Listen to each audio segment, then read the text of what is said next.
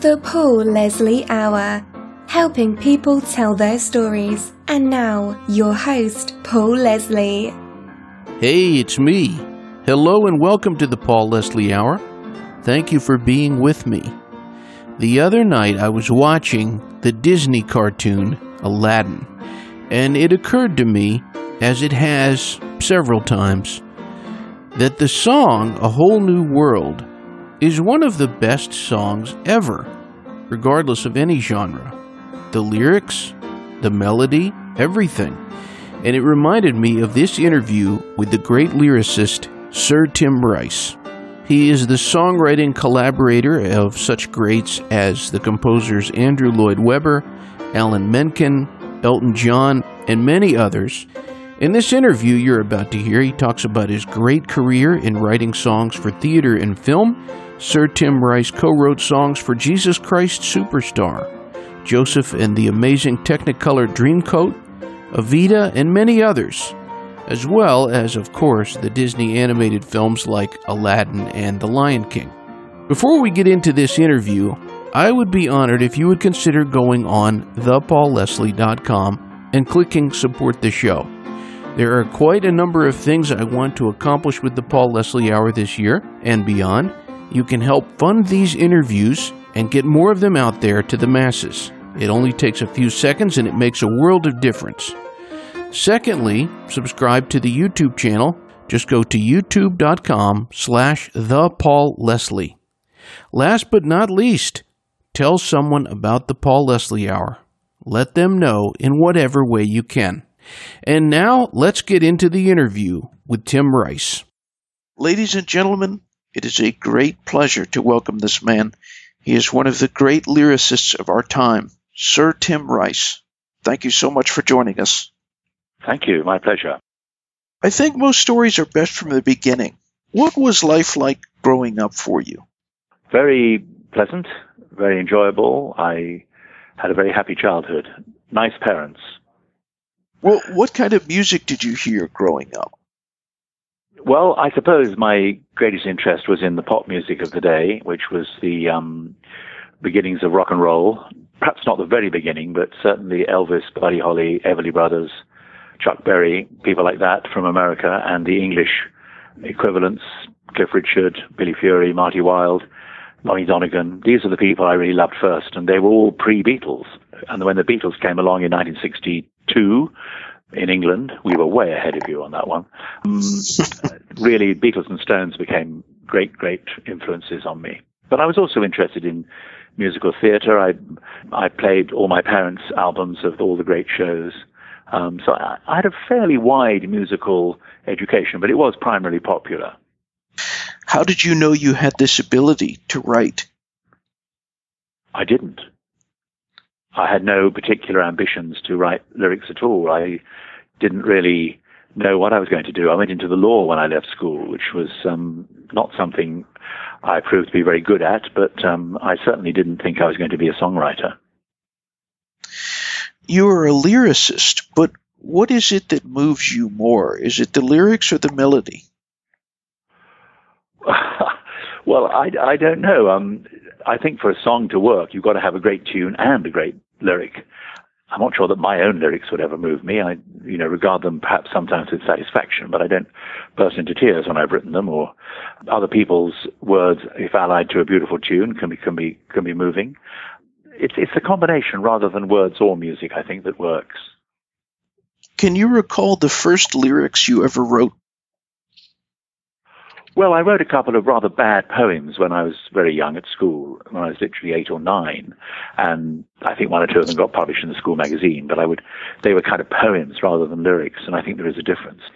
The first lyric I wrote, probably aiming to try and get the song recorded, was a was a, was a song I wrote in 1964 called "That's My Story," and I wrote the tune as well. But I only really wrote it in order to get my voice onto a tape and see if I could be a singer, but that didn't work. But the song did quite well. The song got recorded.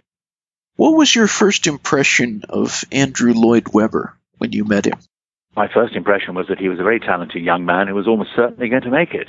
He not only had great ability to write tunes, he also knew what he wanted to do, whereas I hadn't got a clue. and he was very ambitious and determined to make it as a theatrical composer. Richard Rodgers was his great hero, and he wanted to be like Richard Rodgers, which he achieved. You just said that his great hero was Richard Rodgers. Who was your Yes. great hero? Well, I suppose I, I had a lot of lyricists I loved. I mean, I, I always liked Jerry Leiber in, in the in the rock world, and um, Sammy Cahn in the more traditional world of popular music, the Great American Songbook. I liked Alan J. Lerner um, enormously through My Fair Lady, and of course Oscar Hammerstein. But I don't think I had any one particular lyrical hero. And of course, I didn't really know until I met Andrew I was going to write lyrics. So I was just aware of great songs, and I found that in retrospect, looking back on the songs I liked when I was often very young, it was nearly always ones with interesting lyrics that caught my attention. What are your recollections of working with him on The Likes of Us? Well, I was very enthusiastic, so so was he. He'd already written all the tunes when I met him, and he'd had um, a friend of his from school who didn't want to continue with the project, had written some lyrics already. So I was kind of brought in on it, and it, it, it was something that, that I was very glad to do because I thought the tunes were so good. It turned out not to be particularly successful. In fact, we didn't get it on at all, but I don't think that was because of the tunes. I think it was because the basic idea wasn't quite original enough. I think to succeed in the theatre, you've got to have a really good original idea.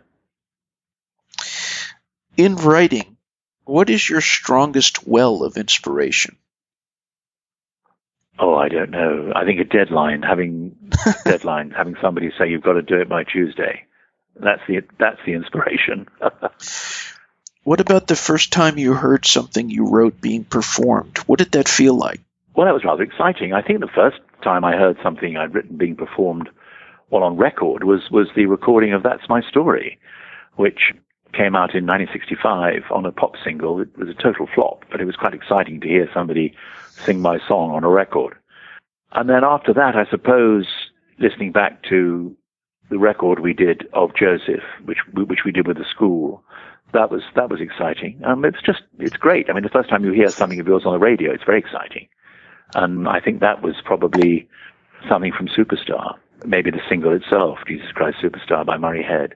But it was always very exciting. In those days, if we heard a faint rumor that we were going to get an airplay somewhere, we would, you know, tune in for hours hoping it would come up.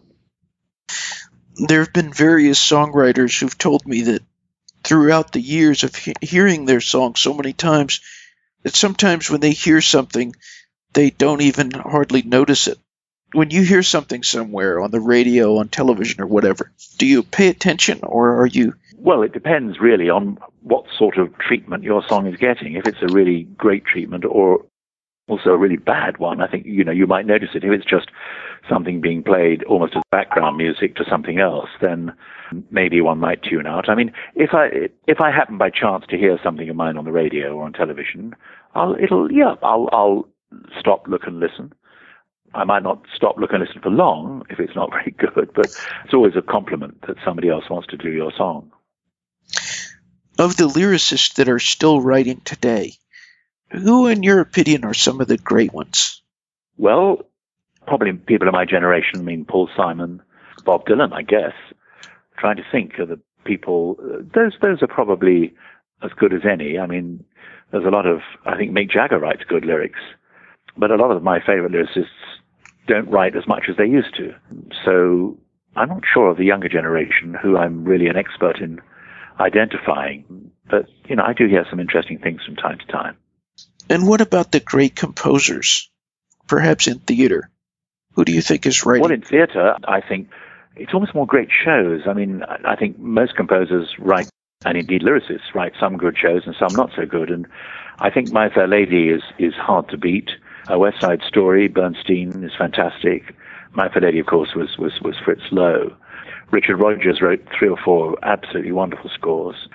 And it's, it tends to be in the theatre, the, the, the show, I think that's great, rather than necessarily one composer. I think there are five or six composers, all of whom written wonderful scores.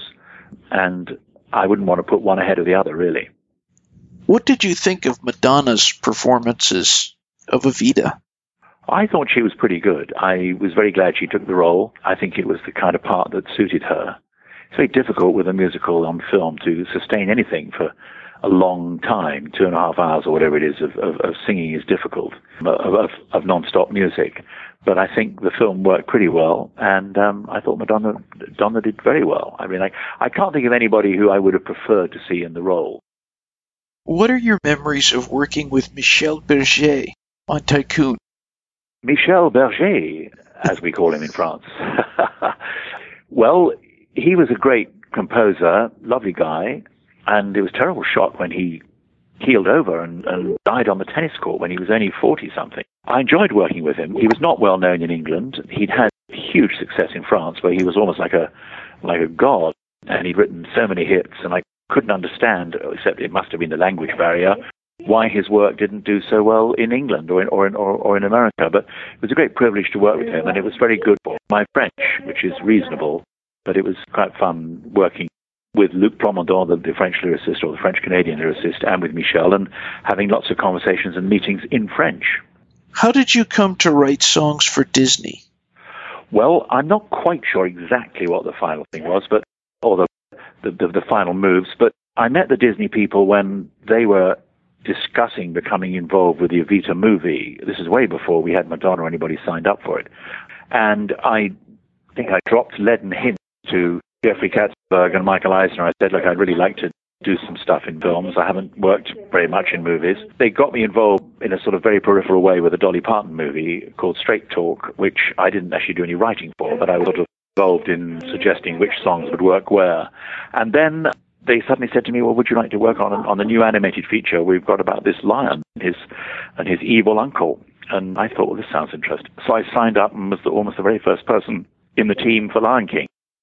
Elton John was my suggestion, and I, I, think a very good one. But when I started working on The Lion King, A, it wasn't even called The Lion King, and B, there was just me and a director and a couple of drawings. What did you find it like to work with Elton on those songs? Oh, terrific. He's great. The interesting thing about Elton is that he only writes music when he's got finished lyrics. So it was a different way around for me. I never really worked in that way before. I mean, obviously the odd line here and there in Evita or Superstar I'd, I'd written before there was any music, but basically 90% of the music came first in all those early shows. But with Elton, he said, no, no, no, I, I just give me the lyric because I, I do not write tunes without lyrics. And I don't think he ever has, apart from, you know, bits of instrumental. So that was, that was, and, and also he was very quick. He hardly ever queried a lyric, unlike almost every other composer I've worked with. He never said, oh, check, can you change that? Once or twice he might say, look, if we had one more line here, that would help. But he would never say, I don't like that line, which is quite nice if you're a lyricist. I wanted to ask about a specific song that appeared in Aladdin. What about the song A Whole New World? That one I did write, and, and that was very successful. In fact, in, in a way, my biggest hit song ever, because it went to number one in America and it won won Grammy Song of the Year, I think, and also it won an Oscar. So it was it was a mighty successful song. I was surprised we won. Actually, I thought we we we we wouldn't win half these things. I I thought we had a shot at the Oscar, but I, I never thought we'd win the Grammy. But it, it was it was such a great tune Alan wrote, and it was a nice scene in the film, and the film was a big hit. I think to have a big hit song, you've got to be in a big hit film. I mean, or be a big act. It's it's very difficult to um, if you have a brilliant song and it's in a crappy film, you're never going to get nominated for an Oscar, however good the song. What do you think Alan Menken's biggest talent is? Well, I think Alan is one of the very few people in the world who can write a really strong, emotional, original melody, which is quite a rare gift. There are so many um, composers around who don't really have a gift for a tune that you can lodge in your head quickly.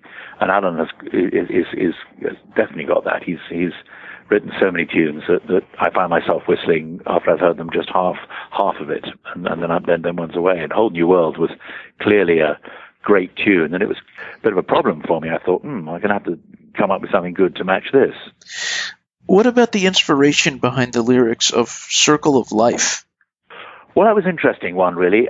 It had to be kind of vaguely philosophical, if that's possible in a pop music setting.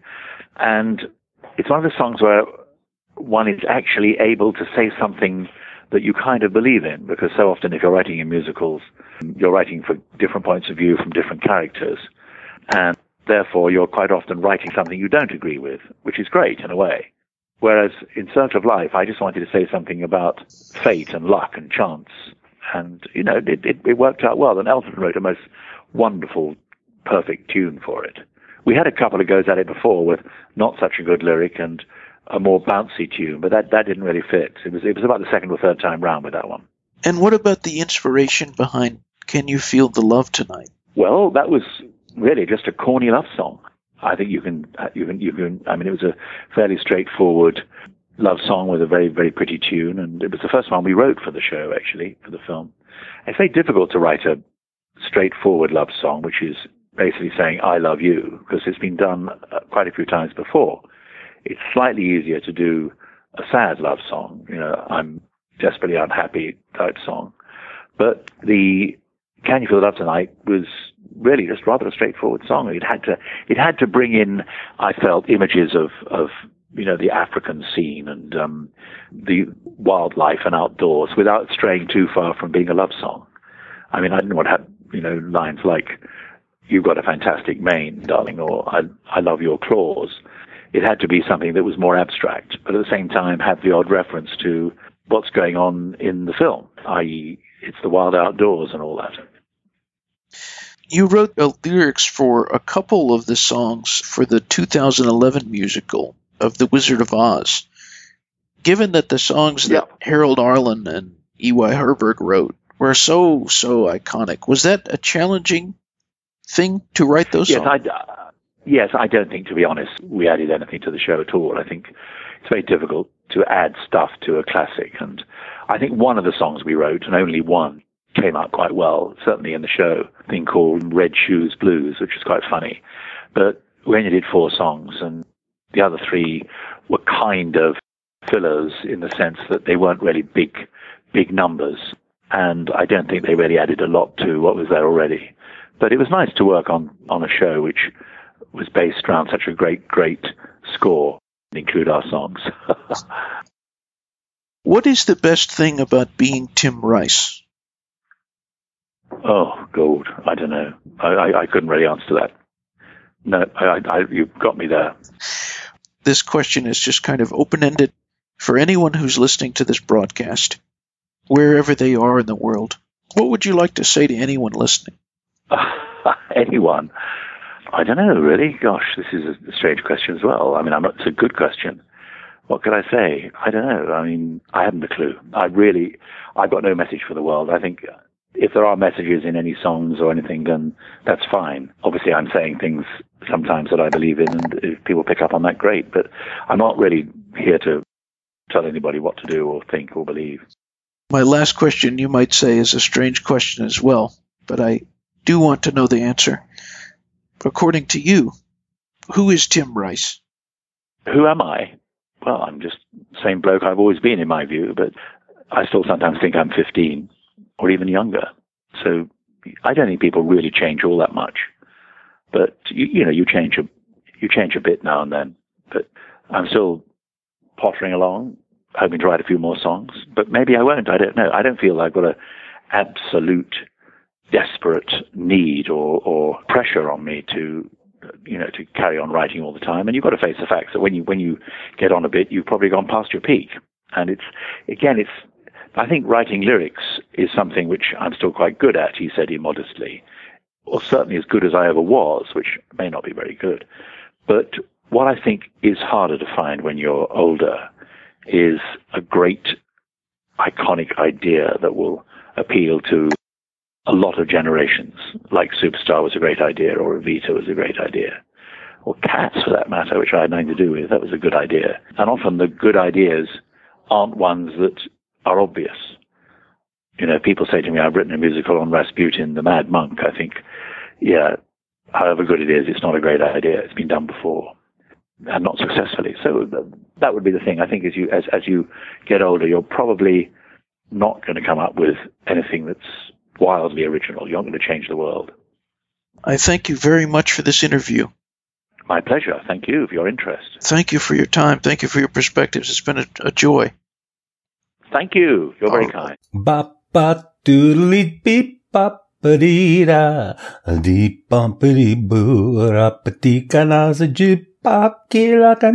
it's a girl upon the good